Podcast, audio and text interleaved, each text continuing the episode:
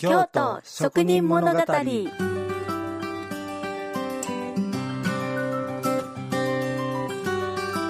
皆様こんにちは。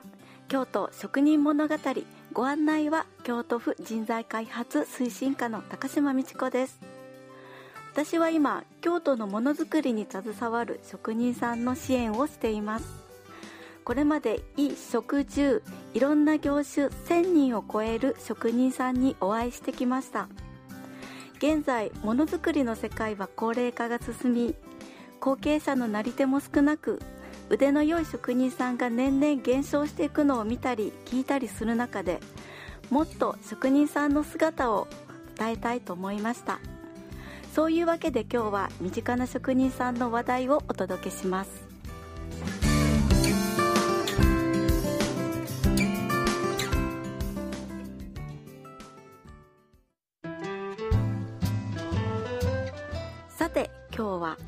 イル職人の細井徳次さんをゲストにお迎えしました。ようこそお越しくださいました。こんにちは。よろしくお願いします。よろしくお願いいたします。細井さんはタイル職人ということですけれどもどういったお仕事なんでしょうか？あ主にですねあの外壁ビルの外壁なんかをタイル貼ったりするんですけども、あの町屋の普通の委託のお風呂場とかトイレとか、キッチンとか玄関先とか、えーいろんなところにタイルを貼ってます。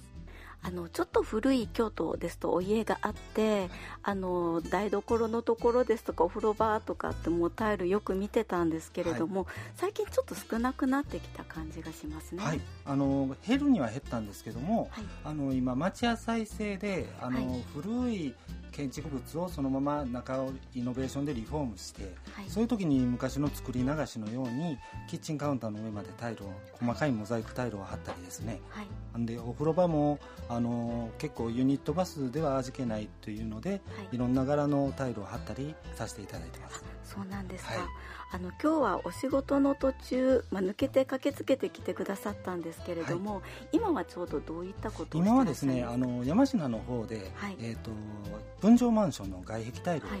えー今11階を貼ってました。11回分ですか、はい。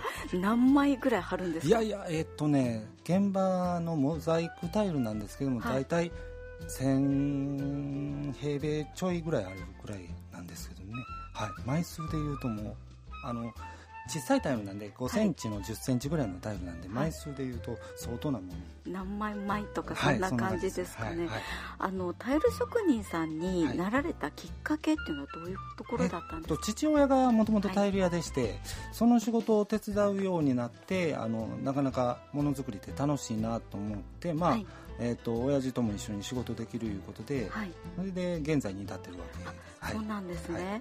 あのこれまでのお仕事されたその現場には京都駅もあるっていうふうにお伺いしたんですけれども、はいはい。どの辺をされたんでしょうか？えっとですね、京都駅の、えー、ゼロ番ホーム言いますか一番日本で一番長いホームなんですけども、はい。そこの床ですねあのプラットフォームです言うんですか？あの山陰線のところですかね。そうですそうです。はい、はい。はい、あそこを貼ってました。はい、あの駅っていうとそのたくさんの人がね、はい。24時間こう行ったり来たりすると思うんですけれども、はい。あのどうやってその床を張るような作業をしておられたんですか？それはですねやっぱあのその乗客の方がいられるとあのな作業が進まないのではい。最終電車が出てから始発が出るまでの間、はい。夜中ですね、そしたらえー。4時間ぐらいですか？そうですね45時間ですかね。はい、でその間のはい。細井さんってこう昼夜逆転のような生活をしてられたんですか？はいはい。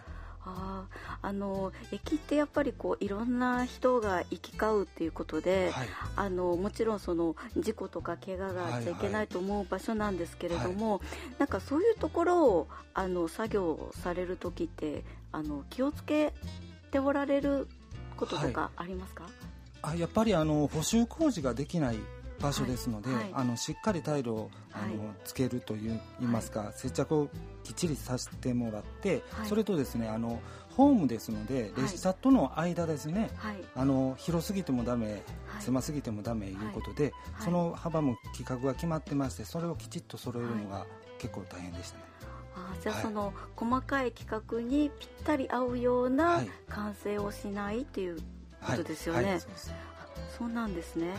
あの今も普通にね私たちもこう皆さん何も考えずに あのホームですとか、駅歩いておられると思うんですけれども、まあ、そういうこう一生懸命してくださった仕事のおかげで今まで補修もなくもう何年間ぐらいえになりますか？20年ぐらい前やったと思うんですね。じゃあこのはい20年間補修も20なく、年いやあの僕は行ってないだけかもしれないですけどね はいお声はなかったはいっていうことお声はなか。ったですはい。あーでもなんか全く意識せずに、あのー何も考えずにこう私たち歩けてるっていうことはやっぱり確かな仕事をしてくださったっていうことなんでしょうかね、はい。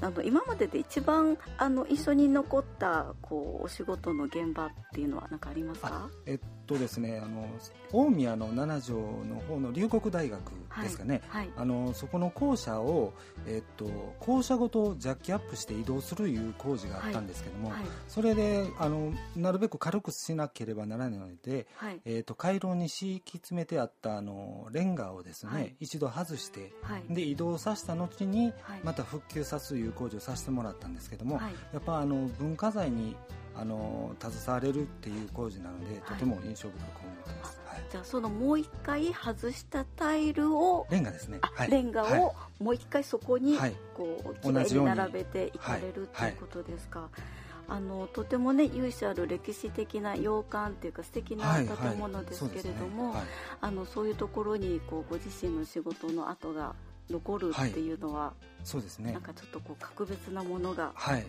ねはい。あるかもしれないですよね。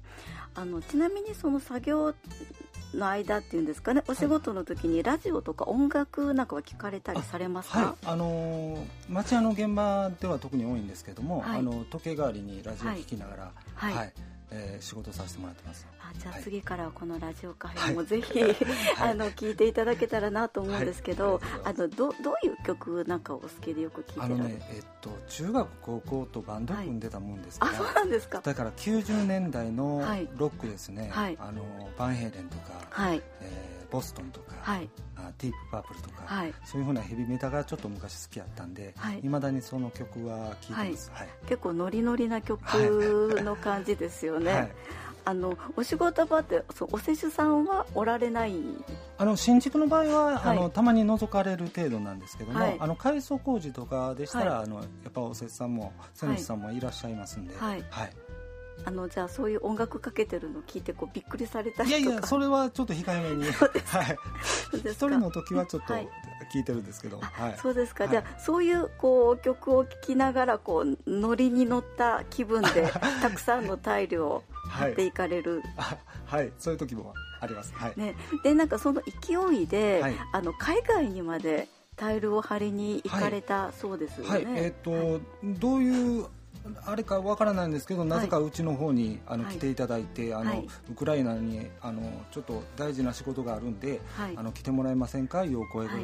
かかりまして、はい。でなんとなく面白そうやなと思って、であの行かせていただきました、ははい。いあのどどういうこうえっと仕で？すねえっと3箇所行ったんですけども、はい。一つは、えー、と植物園大きい植物園の中に日本庭園を作るというところと、それともう一つはあのーすごい大きなホテルがあるんですけども、はい。そこの中にまた日本庭園を作るということではい。でその庭園の中の東屋とか、はい。あのー月見堂とか、はい。竜天言って川の間にたたあの立つ建物の床タイルとかですね、はい。立ち上がりとか、はい。えー水にかかる部分をタイルを張らせていただきます、はい。そうなんですね、はい。あのそれをこう日本からねそのはいタイルを持っていったり、職人さんとして、まあ、もちろん行ってくださって、はい。あの仕事が終わった後その相手の国の方はどうどういうふうにこう反応を示しておられました？えっとですね皆さん喜んでおられてやっぱ、はい。あのーその中で仕事してあるロシアの人だでも初めて会う日本人は君だとか言われたりしてあはい、で最近ですえ今年の初め頃なんですけども、はい。えー、と通訳の方と仲良くなってるんですが、はいあの君たちの仕事をプーチンが見に来たよ言って。あ 写真を送っていただきまして。世界で最も有名な方が、はい。ああそうなんですね、はい。じゃああの直接はまあお知り合いじゃないにしても、その間接的であってもはい。あのご自身のされた仕事をね、はい。あのよその国の大統領はい。に見ていただいて、はい。もう名誉なことでよね。ですすね。名誉なことですね。はい。ね本当に嬉しくなりますね、はいあのタイル職人をしてられてね、あの良かったって思われることですとか、はい。あの充実感を感じられることっていうのはどういうところらへんでしょうか？はい。あのーまあ一番嬉しいのはやっぱ仕上がった後に瀬主様とかから、あのお礼の言葉をいただいたり、はい。そういう時が一番嬉しいですし、はい。またあの何年かしてからその土地あその場所に行った時にまだ綺麗にタイル貼れたやつが残ってるいうのを見てもまた、はい。あやったなっていう感じで、はあい、嬉しい気持ちになります。はい。ーねあの今こうタイルの事故とかね、はい。こういろいろニュースになったりとかして、はい。あの緊張しながらみたいなところもねね。はい。たくさんあると思うんですけれども、でもそうやってこう確かな技術でねはい。仕事された結果があの何十年ってこうしっかり残っているなっていうのを、あの確認されるとまたよかったな、はい。そしてあのロシアのね プーチン大統領に見ていただけるとか、はい。なかなかこう職人さんならではのはい、エピソードになると思います。よね。はい、ありがとうございます。えー実はあのちょうど今週末なんですが、はい。9日土曜日と10日日曜日の2日間、はい。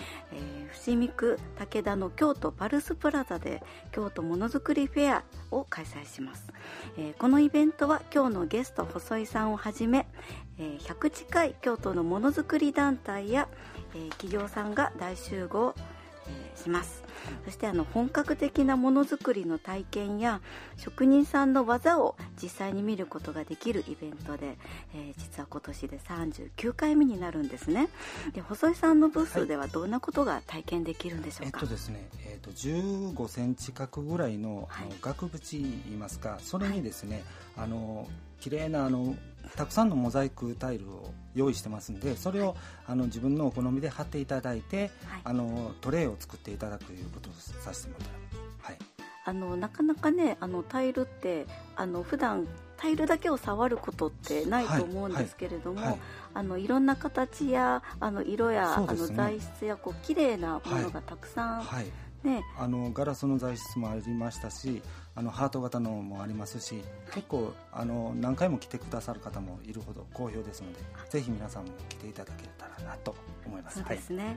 えー他にはあの金属プレスの機械を使って昆虫を作る工作ですとかお店で売っているような綺麗な和菓子を作ったりあと珍しいあの瓦吹きの実演も目の前であの見ることができますあのぜひ細井さんやたくさんの職人さんに会いに来ていただきたいなと思います、よろしくお願いします、えーはい。えー私高島も会場の中をあの駆けずり回っています、はい。はい。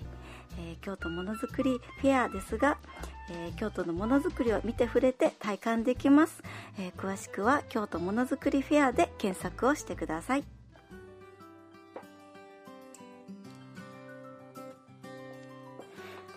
えー今日はものづくりに携わる身近な職人さんの話題ということでタイル職人の細井徳次さんにお話を伺いました。細井さんありがとうございました。ありがとうございました。